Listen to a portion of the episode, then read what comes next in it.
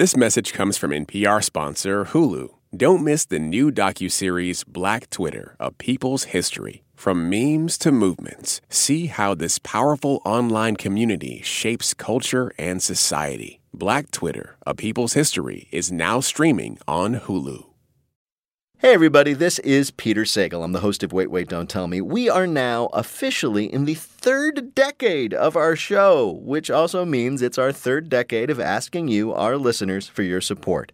And without you, we cannot bring you the hard hitting, sensitive journalism you have come to rely on from us. Paula, yeah. uh, a classic product is getting an advisory label now. It's warning consumers against overuse. What is the product? Overuse. Overuse. Ooh, oh. and it's a classic. Too much of this is dangerous. Uh, uh, talcum powder. No, no, it's not that. You also want to limit the amount of milk you might be dunking them into. Cookies? Yes, well, specifically Oreos. Oreos? Well, a row isn't too many. Public radio is listener supported, which means first, what you've heard is your fault, and second, your gift allows us to do what we do. Please donate to your station now, which supports programs like us by giving at donate.npr.org slash wait. And thank you. From NPR and WBEZ Chicago, this is Wait, Wait, Don't Tell Me, the NPR News Quiz. Hey, Times Square, count to ten. I'm your New Year's Eve Bill Drop. Bill Kurtis, and here is your host at the Chase Bank Auditorium in Chicago, Peter Sagal. Thank you, Bill. Thank you, everybody. We're in the holiday sweet spot, that glorious time of year when there are no rules. We can gorge ourselves on leftover Christmas cookies and candy canes before pretending to make all sorts of New Year's resolutions. Peter's God is my witness. I promise to ride the new Peloton you gave me every damn day. One man who has an even more generous spirit than I do is our new friend, humanitarian, and chef Jose Andres. Chef Andres joined us on a beautiful summer day outdoors at Wolf Trap near Washington, D.C. in August. Chef Jose Andres, welcome to Wait, Wait, Don't Tell Me. I've never been surrounded by so many people that they speak proper English at once. it's amazing. Really? My wife and I, which by the way, uh, she listens to you guys all the time. Wow. She's my translator because I can never understand anything you say. um, she tells me, Can you wait until the show is over so I tell you all the words you don't understand? it's so unfair. so, you are one of the world's uh, most celebrated chefs, so we just have to ask you what do you think of the Popeyes chicken sandwich? Um, I waited online, and then by the time it was my turn, the Popeye was gone. but it's so many amazing chicken sandwiches in America. that very uh, do, do, you, do, you, actually do you, you, are on a line waiting for an hour, and next door is another place that has a sandwich as good or better, but everybody has to be in the line. It's like going to Disney. You yeah. go and you are in the line. like, well, sometimes the line is not the way forward, people.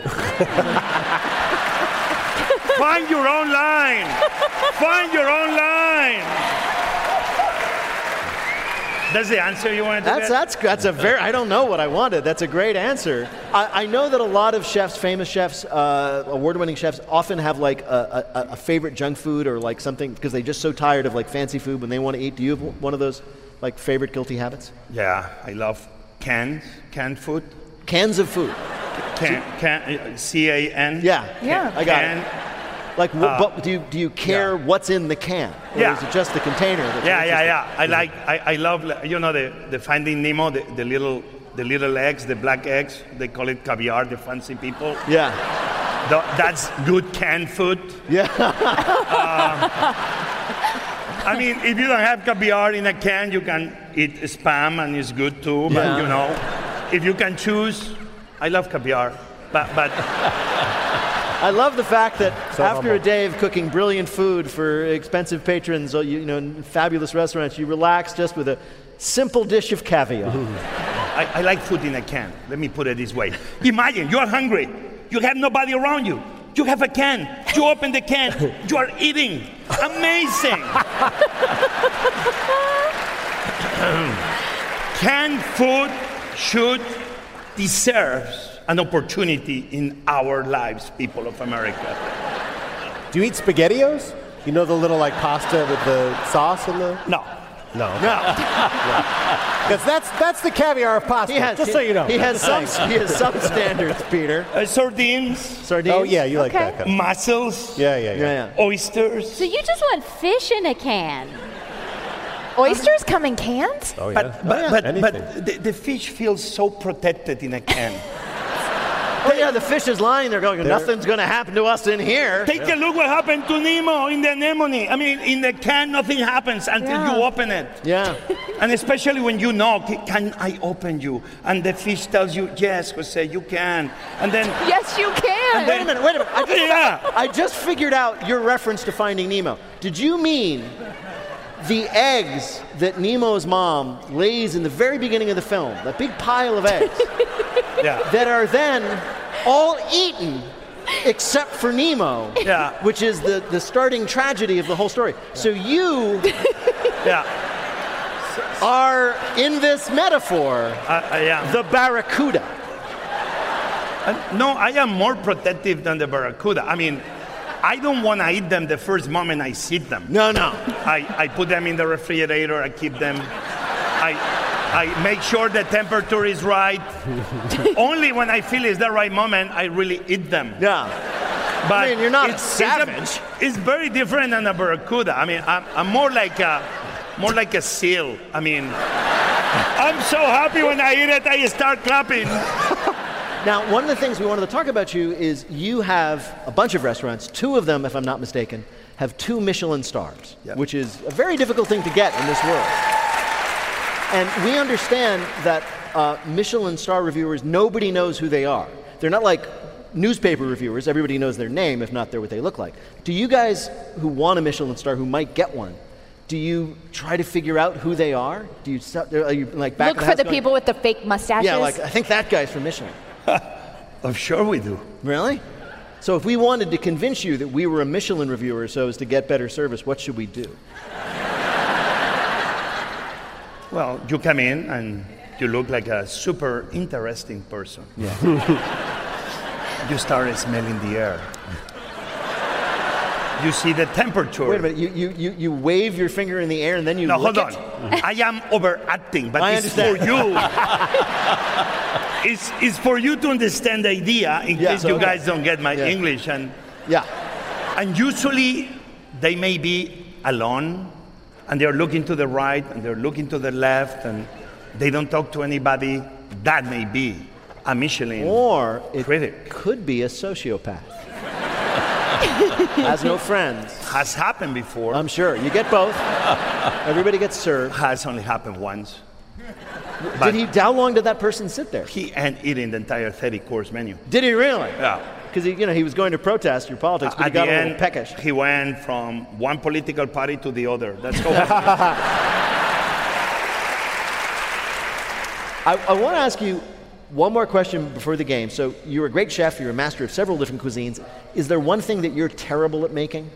Like your kids, like for example, like your kids would never eat your mac and cheese. Is this gonna make it into the show? Or Yeah, I don't know. have It, depe- it depends. It depends how honest you are.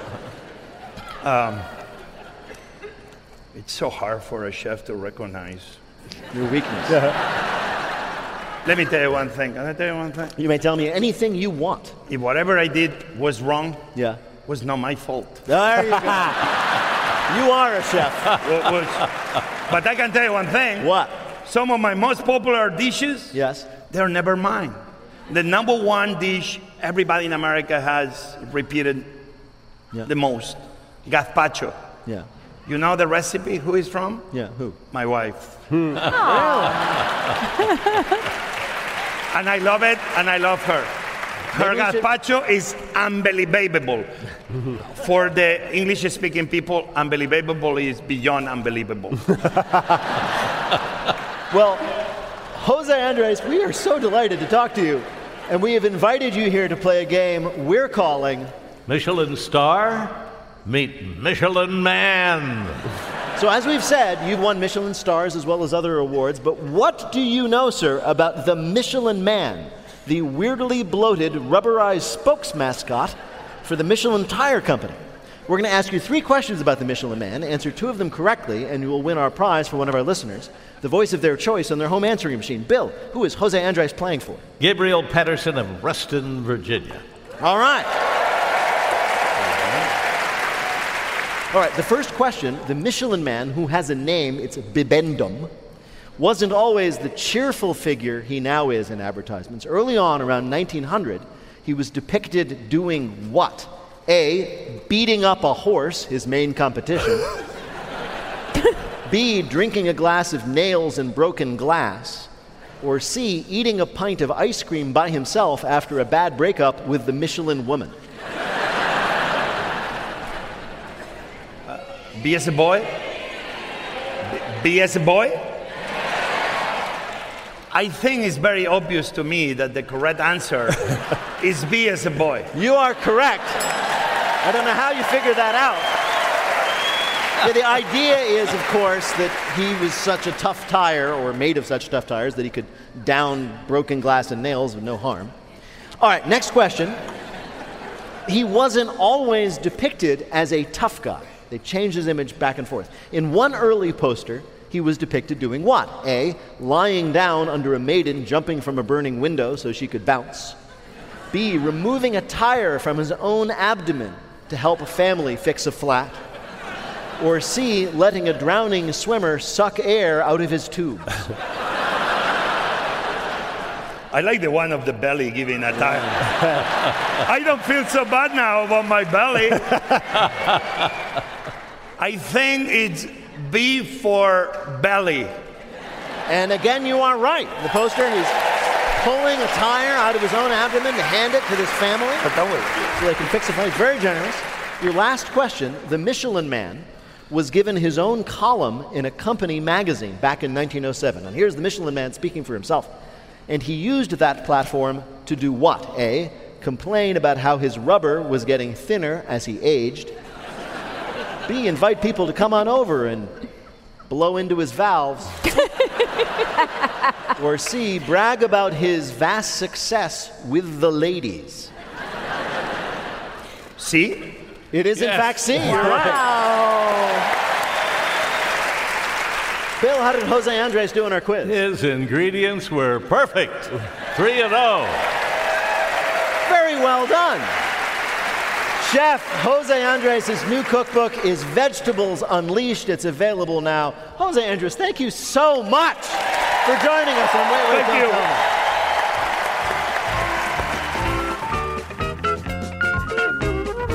Me. Coming up, we talk to a country music rebel and a classical music outlaw. It's Steve Earle and Marin Alsop. That's when we come back on Wait, Wait, Don't Tell Me from NPR.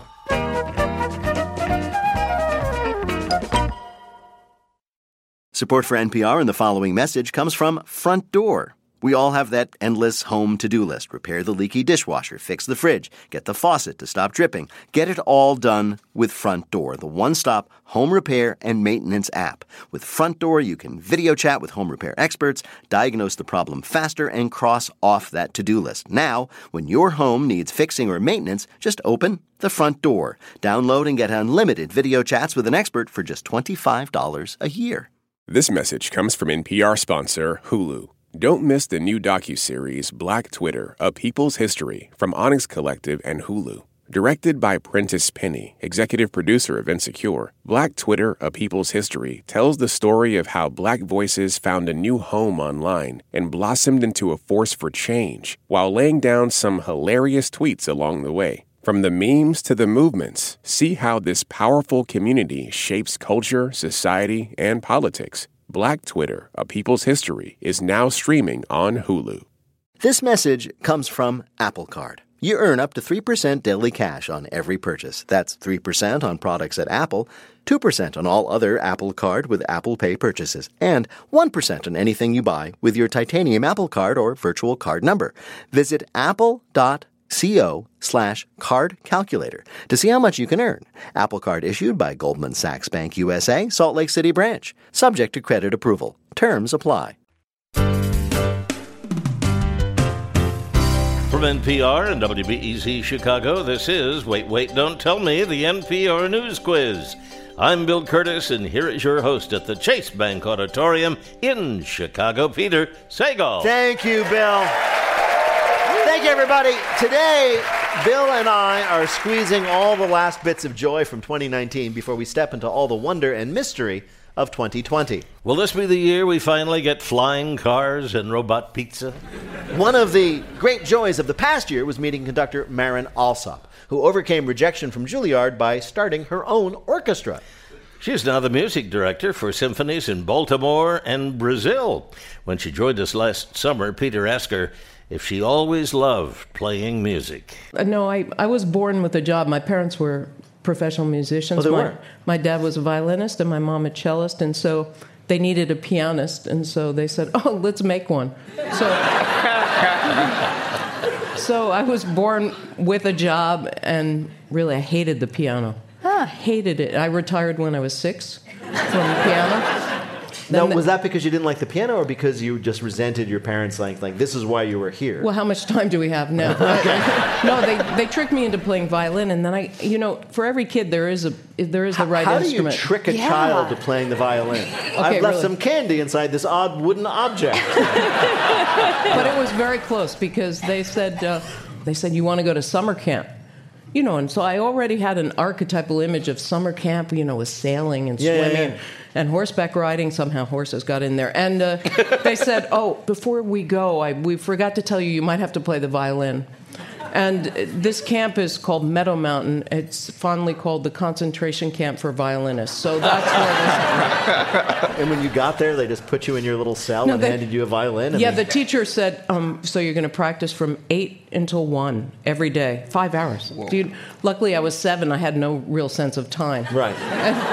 wow. They Well, put- seven years old, Yeah. and they made you practice your violin five hours a day, and this Well- was supposedly for pleasure. This was camp. Right, I mean, there's But so she was many on top of say. a horse while she was practicing. What were the other activities, like weeping? No, no, the, yeah, weeping. the only sport we are allowed to do is ping pong. And so I am awesome at ping pong.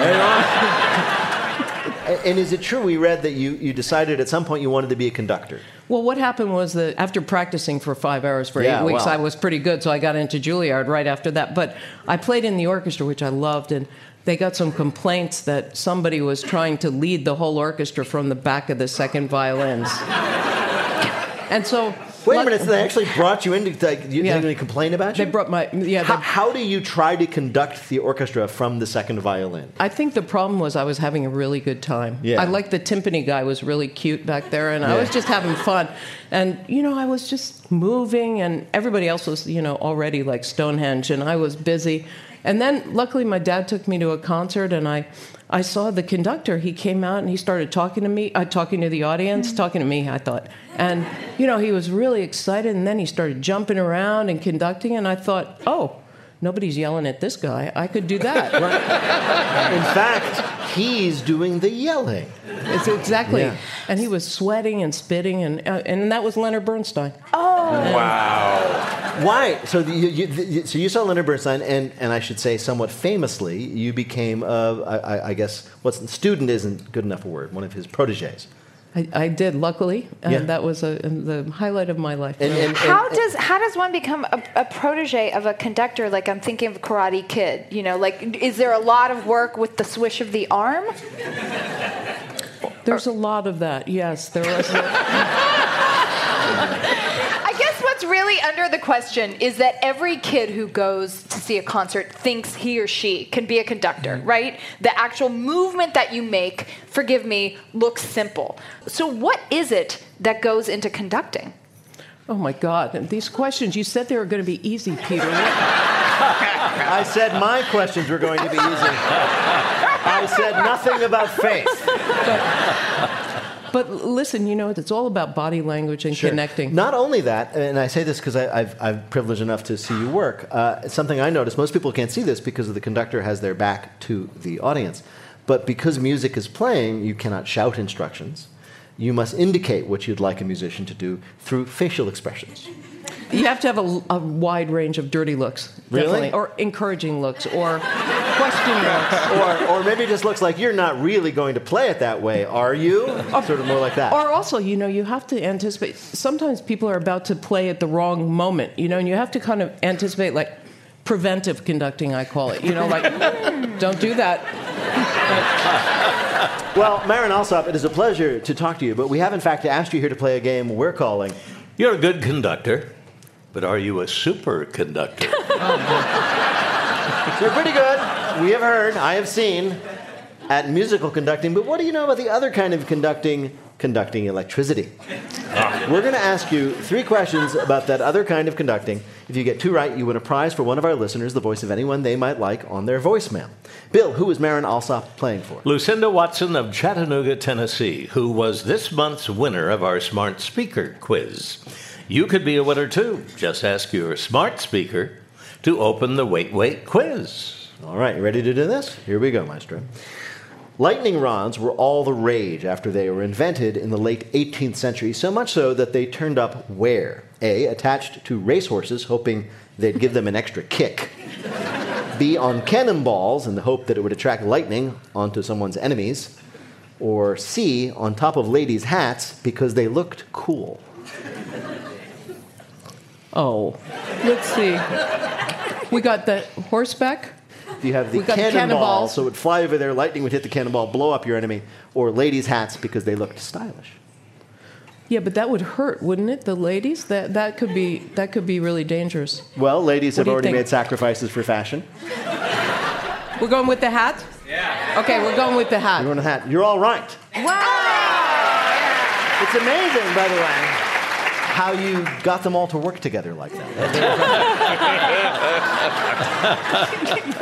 all right, next question. Electric fences are excellent conductors, of course, but they're not just for farms. Someone once seriously suggested using an electrified fence for which of these uses? A, surrounding mixed martial arts fighters at the first UFC bout. B, keeping the political press from harassing senators. Or C, managing the line, which gets quite extraordinary, at Franklin's Barbecue in Austin, Texas. Okay, I'm going to go with the barbecue because the electric and the barbecue it sounds kind of No, it wasn't the barbecue, it was the mixed martial arts, but I just want to oh. say that I'm glad that you mentioned the barbecue because the only reason I put it in here was that they would hear it and send us some barbecue. Oh. So I appreciate the help. All right, you get this last one right, you win. Your last question is about superconductors. These are the remarkable materials that conduct electricity with almost no resistance, very useful in industry and science. In 2010, a group of Japanese scientists made an incredible discovery about superconductors. How did it happen? Was it A, one of them was picking out ham at the grocery store freezer section, noticed it was colder than the frozen chicken. That led to the discovery that ham makes an excellent superconductor. B, an incompetent lab assistant made contact with two electrical leads, and the current passed through his body with excellent efficiency without harming him, so he now works as a professional superconductor. or C, the scientist got drunk, dunked a superconductor in booze, and discovered that red wine increased its conductivity 62%. All right, we're going with C. I'm trusting them. It they is were C. right. It is an amazing. What happened? They all got drunk and they were like, "Oh, I wonder where all these boozes." They tried all the boozes in the superconductor, and they got amazing results. Red wine increases conductivity of the substance they were using 62%. Bill, how did Marin Alsop do in our quiz? Well, she's a winner in our book. Oh, Congratulations! Marin Alsop is the music director of the Baltimore Symphony Orchestra. Marin Alsop, thank you so much for joining My us. My pleasure. on Thank Wait, Wait, you. Don't Tell Me. Give it up for Maestro Alsop.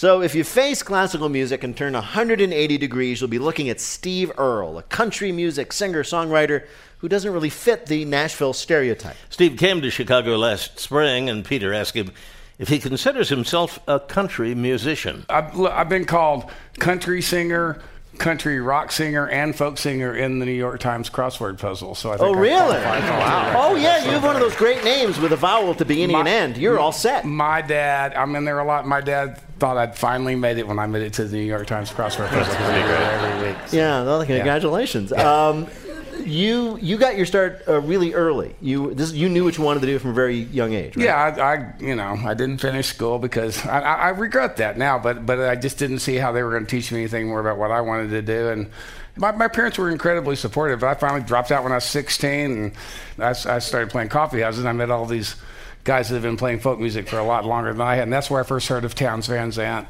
and Guy Clark. And my new record is a record of songs written by Guy Clark because I made a record of Townes songs 10 years ago, and I do not want to run into Guy on the other side having made the Townes record. Yeah, I understand. He wouldn't like that. would Yeah, I, we, we read that you you were such a fan or, of Townes Van Zandt that you actually like went to where he was and tracked him down. I did that. I did, did the same thing with Guy. I, I tracked Townes down in Houston, and uh, he turns up at my gig. There's about four people there, you know, including Townes. And the second set, I finally come down, and here's Townes sitting in the front row. He's pretty, he drank a little, and uh, he was pretty lit, and he was sitting there, and he did not make a sound while I was actually singing. But between every song, he'd lean back and go, Play the Wabash Cannonball. I get I trudge along and then get to the play the Wabash Cannon. I finally had to admit I don't know the Wabash Well. Cannonball. So, and uh, he then he said, "You call yourself a folk singer and you don't know the Wabash Cannonball?" And I'm like, so I played this song called "Mr. Mudd and Mr. Gold," a song of his that has about a million words, and then he shut up. Yeah, well, and then ready. we, we introduced ourselves afterwards, and and uh, and he became a teacher for, oh wow, for some time. That's really amazing. Yeah. Um, you've been through a lot. I mean, Yeah. you read a little bit about you. You find out. I mean, like for example, uh, you played uh, a recovering addict in The Wire. I did. and and apparently. It was it was not a, a, a stretch for you as an It was, yeah, David Simon's idea for, for me to become. I was offered acting roles when I was a lot younger and a lot better looking than I am now, and I hated it when actors made records, so I just always turned them down and didn't think it was something I wanted to do. But David's a big music fan, and he called my manager. He says, "I've got this character, and I think Steve could do it, and would he like to read for it?" And I read for it on, you know, just on the made a tape in a in a studio.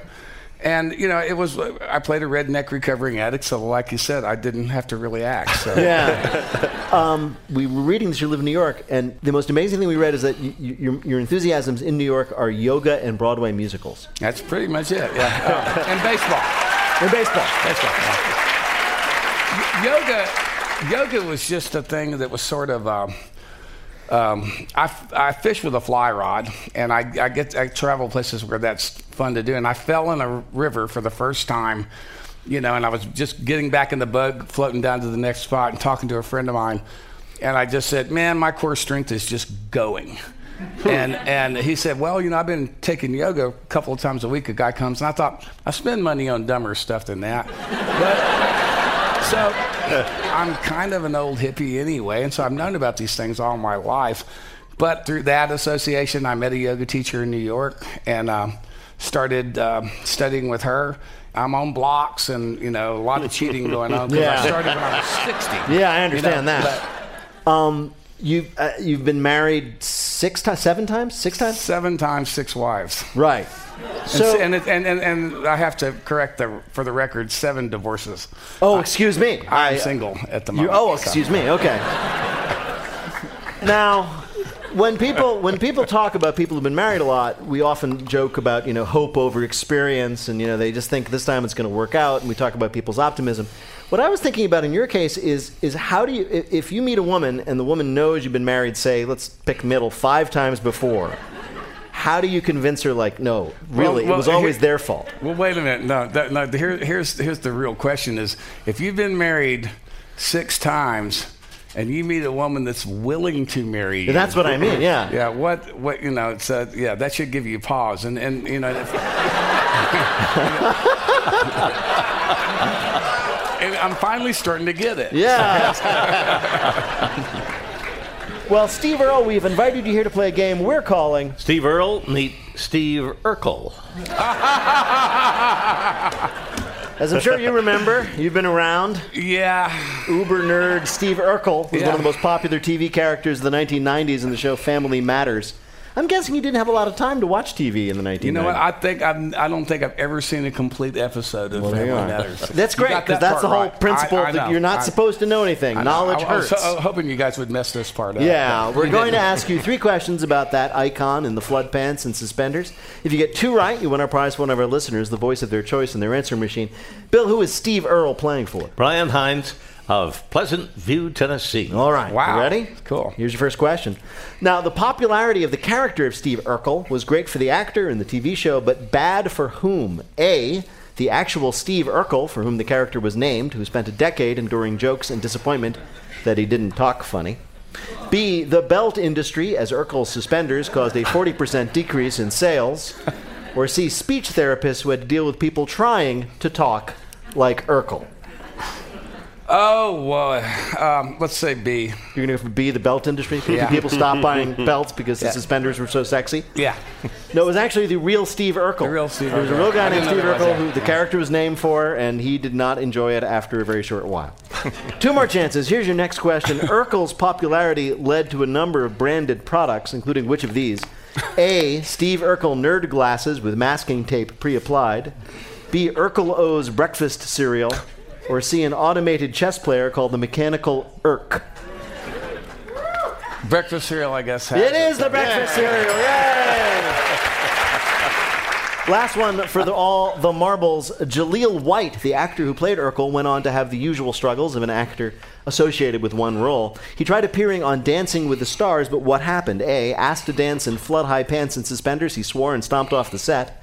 B. He was so obnoxious to other participants it became known as Jerkle. or C. He insisted on doing his own choreography for the jitterbug section and broke a hip.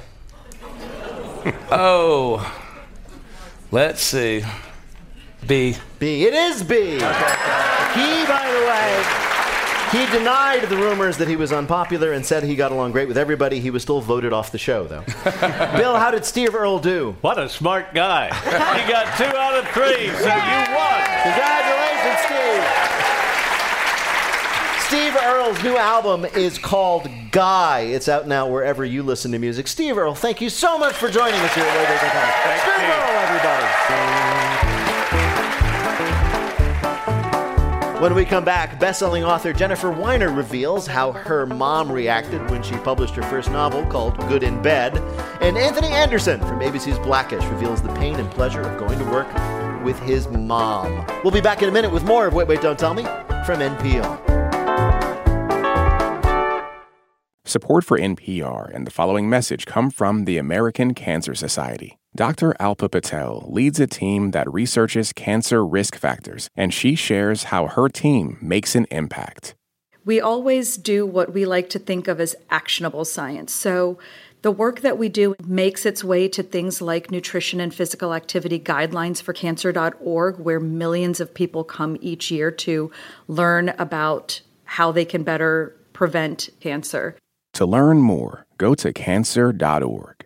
This message comes from NPR sponsor Vuori. Jump into a new perspective on performance apparel. Vuori makes products that stand the test of time and hope to inspire others to live vibrant, healthy lives, empowering your best life in clothing that can be worn for just about any activity from running to yoga. Visit Vuori.com slash NPR to receive 20% off your first purchase and enjoy free shipping on any U.S. orders over $75. Discover the versatility of Vuori clothing. This message comes from NPR sponsor Viking, committed to exploring the world in comfort. Journey through the heart of Europe on an elegant Viking longship with thoughtful service, destination focused dining, and cultural enrichment on board and on shore. And every Viking voyage is all inclusive with no children and no casinos. Discover more at Viking.com. From NPR and WBEZ Chicago, this is Wait, Wait, Don't Tell Me, the NPR News Quiz. I'm Bill Kurtis. Here is your host at the Chase Bank Auditorium in Chicago, Peter Sagal. Thank you, Bill. In just a few days, 2019 will be a distant memory, and we'll look back and laugh at all the money we spent on things like oat milk and CBD underpants. In 2020, I'm looking forward to oat milk underpants. Before we go, we want to spend a minute remembering the good times and people we met earlier this year, including novelist Jennifer Weiner. Jennifer joined us in her hometown of Philadelphia in June. We started by asking her how she got her start.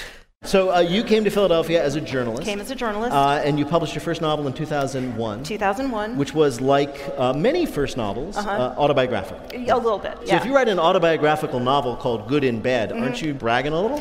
Everybody says that like the happiest day of your life is when you get to go tell your parents that someone is publishing your book. Right. And I'm sure this is true for every author who did not call their book Good in Bed Yeah. and has to go tell mom.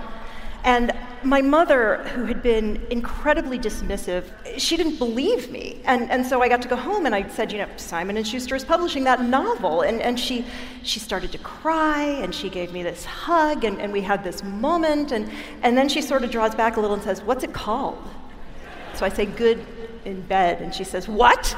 And I said, it's good in bed, mom. And she sort of draws back and she says, Jenny, how much research did you do? As an autobiographical novel, though, did you include uh, identifiable details about people you knew and had grown up with and perhaps who had mothered you? Uh, yes, I mean, my, my mom had been married to my dad at one point, and then they got divorced, and then about 10 years after that happened, my mom fell in love with a woman. Um, you know, and we were, me and the, my siblings, we were shocked by this and didn't know what to make of it, and, you know, kept asking each other, like, did, did you know? Did, did you know? Like, well, show us like softball, and I'd be like, that, that is a stereotype, but, you know. what was what was it like? I mean, usually we ask people, what was it like to come out to your parents? What was Uh-huh. it like for your mom to come out to you? It was weird. What'd she man. say? I- she didn't tell us, right? She my- showed you. That's exactly what happened. My, my youngest brother, Joe, went home to do his laundry and calls me at work at the Philadelphia Inquirer and says, There's a woman living in the house. There's shoes and they're not Fran's shoes, and there's clothes and it's not Fran's clothes. And then he said, And I was in mom's bathroom looking for toenail clippers and I found all these love letters signed Karen. So I call my mother up and I say, Joe says there's a woman living in the house. And there's this pause, and then she says, That's my swim coach. Oh my God. See, now I should have known then, right? Yeah. Did- but did you- but I was just like, Fran, you know, you're 54 and it's not an Olympic year. So and then and then she says, you know, that's that's Karen, and she's the aquatics director at the West Hartford JCC, and uh, we're in love. You know, see you for Passover, Right. kind of kind of thing. It's- it- it- And you said to yourself, that night will be different from all other nights. It's true. Boy. uh, your latest novel, Mrs. Everything, Yes. Uh, is about your mother. Well, it's loosely inspired. right. Yeah, It's loosely Little- inspired. a little more, a little more thickly veiled this yes, time. little, yeah, it's, it's, it's a woman who's gay and who's, who grows up at a time when that is totally not allowed. Exactly. And I, I was reading, it's really gripping and interesting. Um, and there's a sex scene pretty early on. I know. What was, what was it like to write a sex scene involving Oh, it was horrible. your mother? Horrible. Horrible. It was. I, I just had to sort of pretend that she was never ever going to read this, and that I was never ever going to see her again. Right. We never ever going to meet, and she would somehow be like hit on the head and forget my name or the very fact of my existence. Has she in fact read it? Uh, yeah. And what did she have to say? She said, "My daughter has a very vivid imagination." All right, Jennifer Weiner, we are delighted to have you here, but now it is time to play a game that we're calling Whiner? Meet a whiner. It is the best ever time, not to be named whiner, but to be a whiner, with so many places you can leave complaints. We're going to ask you three questions about negative reviews we found on TripAdvisor. In particular, reviews written by frequent TripAdvisor reviewer, my own father, Matthew Sagal. Oh. So we're going to ask you. So we're going to ask you three questions about reviews left by my father, Yes. Matthew Sagal. Yes. Get two right, you win our prize for one of our listeners. My father criticizing the size of your portions on your voicemail. Bill, who is Jennifer Weiner playing for? Lynn and Diego Warshawski, who are celebrating their 25th anniversary Oh. here today. Hey! Oh, nice. Don't let them down. So here's your first question. What did my father, Uh-huh. Matthew Sagal, say about an Italian restaurant in Salem, Massachusetts? A, quote, I was disappointed to find the bread basket did not have those crunchy breadsticks. I like them. B, quote, I have little patience for excuses, which we got, like very busy tonight. I didn't notice a busy night discount. Or C, quote, despite what the waiter might tell you, pizza bagels are Italian food and they should serve them. Okay, I have to pick one. You have to pick one, yeah. Mm. There's like a, an attempt at a joke embedded in one, which is what I could see Peter F- Sagal's father making. All right. It sounds like he was trying to be funny. Yeah, where's the late people discount? That's the one, of All course, right, yeah. Okay. Here's your next question. There's another Italian restaurant that's got a bad review in Sarasota, Florida. What did my father say about their ambiance? A, you don't get that warm feeling that they are glad you are there. It's more like, I wish all these people would go away so I can go home. B, I think those Chianti bottles with candles in them are nice, and I don't know why they don't have a few. Or C, just so you know, the picture above the bar, supposedly of Rome, is really of Naples, oh. and they should know that. Oh. I, I'm gonna say I'm gonna say it was the mural one. The mural was was. You like that? The audience likes that. Oh, it was actually the first one. You Oh, don't they didn't you get the feeling they didn't make him feel welcome. huh? I'm really sorry. I'm, He needs to go to doing the well. Olive Garden. When you're there, your family. Your Yeah. family, and they have the oh, breadsticks. All right, here's your last question. Okay. Get this one right, you win. All As right. part of a Yes. pretty negative review of a Massachusetts seafood restaurant, what did the reviewer, my father, say to the server, Lorna? He sent her a message in the review. Was it A, to Lorna, I won't send you the bill for the shirt you spilled sauce on because I probably would have done it myself soon anyway? Hmm. B, Lorna, just so you know, when I asked you to write down the specials, it's not because I'm annoying, it's because I'm hard of hearing. Or C, at a girl, Lorna, you should be working in a place that deserves you. Oh. Wow. Um, geez. I, I'm gonna say he said something nice to the waitress. You are exactly right, because that's my kind of guy my father is. Bill, how did Jennifer do in this quiz? She is so interesting, we're going to give her two out of three and a win. Congratulations, Jennifer. Jennifer Weiner's new book is Mrs. Everything. You should read it, especially if you are her mom. Jennifer Weiner, thank you so much for being here on Wait, Wait, Don't Tell Me. What a pleasure. Jennifer Weiner, everybody.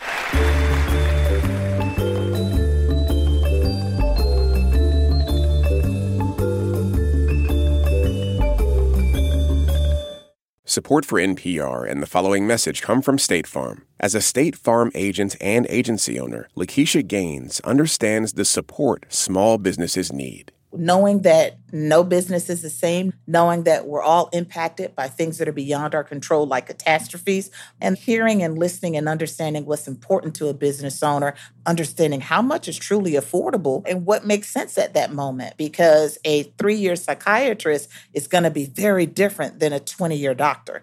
And a two year sign owner is going to be very different than a one month restaurant owner who's just trying to figure out what's going to be on the menu next month. Those are the things that I think are extremely important that come to my experience as a small business owner. It's me figuring out how to help the people that I live with, how to help the people that I work with, how to help the people that I volunteer with. Talk to your local agent about small business insurance from State Farm. Like a good neighbor, State Farm is there. This message comes from NPR sponsor Grammarly. Change the way you write with Grammarly Go, offering personalized generative AI communication assistance. Grammarly Go helps you ideate, compose, rewrite, and reply thoughtfully. Go to grammarly.com/go. You've seen Anthony Anderson on TV and in movies. He hosts the new version of To Tell the Truth, and he's the father on ABC's award winning comedy, Blackish.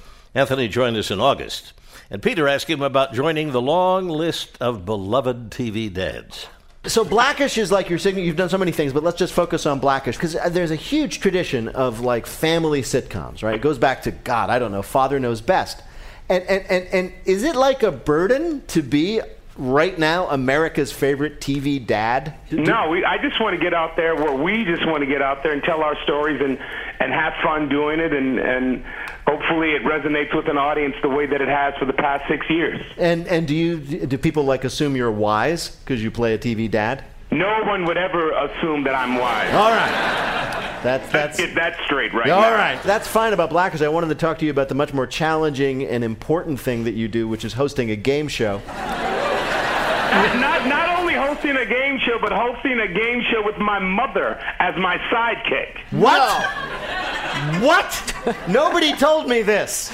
Your your mother is your sidekick? Yeah, my mother uh, is Mama Doris. That that's my that's my real mother, the woman that birthed me. Right. Uh huh. And it's funny how it came about. I was doing an episode of Celebrity Family Feud with Uh-huh. me, my mother, my sister-in-law, my brother, and my aunt. That's on the show. Jesus. And the first question is uh, posed to my mother: Where would a naked magician pull a rabbit out of? and without hesitation, my mother screamed to the heavens, "His And did, and did and did Steve Harvey give her one of those five minute long burning looks like he's Oh, famous no, for? the burning laugh. Production shut down literally for about five minutes. Right, just you're all dealing with that. Yeah, and after the show, uh, the producers came over to me and said, "Hey, Anthony, can we talk to you about your mother?" And I was like, "Hey, guys, I told you she was a live wire. I, I do apologize." and they were like, "No, that's just it. We want your mother to be on your your game show with you to tell the truth." And I was like, "Really?" And they were like, "Yeah. What do you think about it?" I said, "I think it's great because it gets her off my payroll and puts her onto yours." Now that she's a celebrity, has it gone to her head? Is like she demanding a bigger trailer than yours now, or what? Uh, demanding bigger trailer, wants to get paid more than I do. Uh, she has an entourage. She has her own personal wig maker. Oh my God! That So is amazing. Yeah, she, she's evolved. She is truly a diva. We, we have Wait, also. I- I have a question. Wait, if go back to the magician, the naked magician. I don't see any other answer. yes. I was. I mean, I no. was thinking the same thing, yeah, Paul. I I mean, was no, let it go, though. no disrespect to your mother's cleverness, but No, what other n- answer n- is neither there? do I. Yeah. And that answer was on the board. Yeah, absolutely. now we heard that you are a pretty enthusiastic golfer, and in fact, you've golfed with President Obama. What was that like? Uh, that was one of the best rounds of golf I've ever played. Uh, President Obama talked a lot of trash. And, and I'll tell you this, he took all of our money. It Did he really? He's, he's that good of a golfer. It was Chris Paul, myself, Michael Phelps, and uh, President Obama. President Obama doesn't hit the ball long off the tee. He hits it about 220, 230 yards, but he hits it straight as an arrow, right down the middle of the fairway, and he ended up taking money from all three of us. I was about to say, you say he took all of your money. You, Chris Paul, and Michael Phelps have a lot of money. And, and President Obama didn't have a problem taking any of it. No, he wouldn't. I mean, was he like, you know, so we're gonna play, we're gonna make this interesting? Is that was uh, like, just like that's how you're gonna play? kind of suckered us into a bet. How so? Because we didn't know if we could approach uh, uh, President Obama like that with the bet, so we bet amongst ourselves. And on the third hole, while we were teeing off, Obama was like, "So, uh, you guys aren't going to include me into the bet?" and we were like, "Oh, well, sure, Barack, come on, get on board. Let's, this is what we're playing for." He was like, "All right," and he commenced to whip our.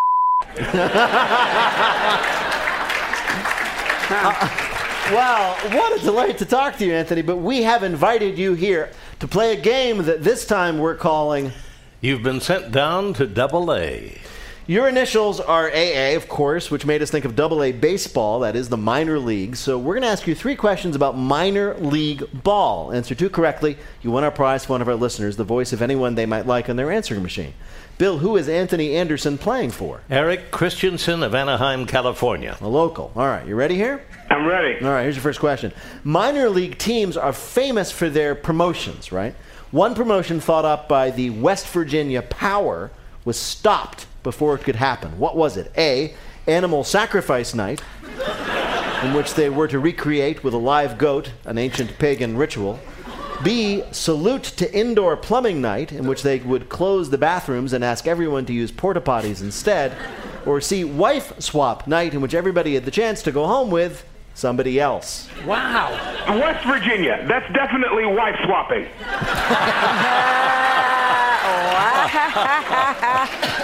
You are very certain. Yes. You went for the wrong stereotype. It's indoor plumbing. Yeah, to Indoor Plumbing Night. They wanted to do this because the idea was you really appreciate indoor plumbing when you don't have access to it, but the health authority shut them down, so they weren't able to. All I have to say is you'd really appreciate someone else's wife if you've been married as long as some other people have been. All right. Here's your next question. You still have two chances. You can, you can still win this. Um, something that's never happened before happened at an Atlantic League minor league game. What was it? A. A player swung his bat so hard it came around and hit him in the head, so he hmm. knocked himself out. B. A coach was ejected from a game for arguing with a robot umpire. Or C. A pop fly was caught and carried away by a seagull, resulting in the first ever bird assisted home run. The baseball player swung the bat so hard that it swung around, hit himself in the head, and knocked himself out. Oh, the audience doesn't like that. I don't know if you can hear Anthony, but they're all saying it's B. I'm going with Hunt swung and hit himself in the head and knocked himself out. I admire you, sir, but they were right. Uh, it was, in fact, B. Uh, they're trying out this thing where a robot calls balls and strikes. A coach did not like the calls, argued, and was thrown out by the human umpire who was monitoring. All right, you have one more chance to get one right. Here we go. Minor league games are known for their shenanigans, but one catcher tried something that cost him his job. What did he do? A. He carved a potato to look like a baseball and threw it to trick a runner while holding on to the real ball to tag him out. B, he used poison ivy to turn the opposing pitcher into an actual belly itcher. or C, tired of squatting behind the plate, he dragged a BarcaLounger out there and just sat there and challenged them to make him move. I am going to have to go with carved a potato and threw it to, to, to get the person out and while he held onto the ball. That's exactly right. And I just want to say he did this. It worked. He got the guy out, but he was immediately thrown out of the game, and his baseball career was over. But the base, No. the potato ball is now preserved in a baseball museum. It was such an amazing thing. Oh, love it. I do too. Bill, how did Anthony Anderson do in our You got quiz? one out of three. That's okay-ish. Congratulations, Yeah. Anthony.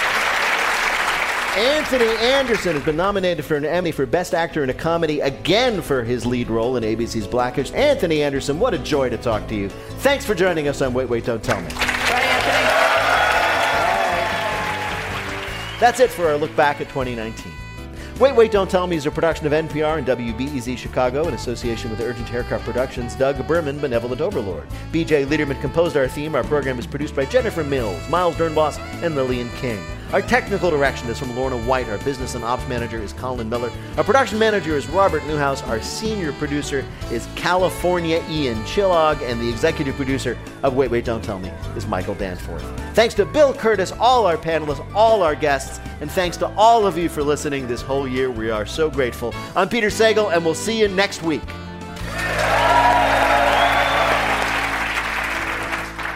This is NPR. This message comes from NPR sponsor Viking, committed to exploring the world in comfort. Journey through the heart of Europe on an elegant Viking longship with thoughtful service, destination focused dining, and cultural enrichment on board and on shore. And every Viking voyage is all inclusive with no children and no casinos. Discover more at Viking.com. This message comes from NPR sponsor Mint Mobile. From the gas pump to the grocery store, inflation is everywhere. So Mint Mobile is offering premium wireless starting at just $15 a month. To get your new phone plan for just $15, go to mintmobile.com slash switch. This is my voice.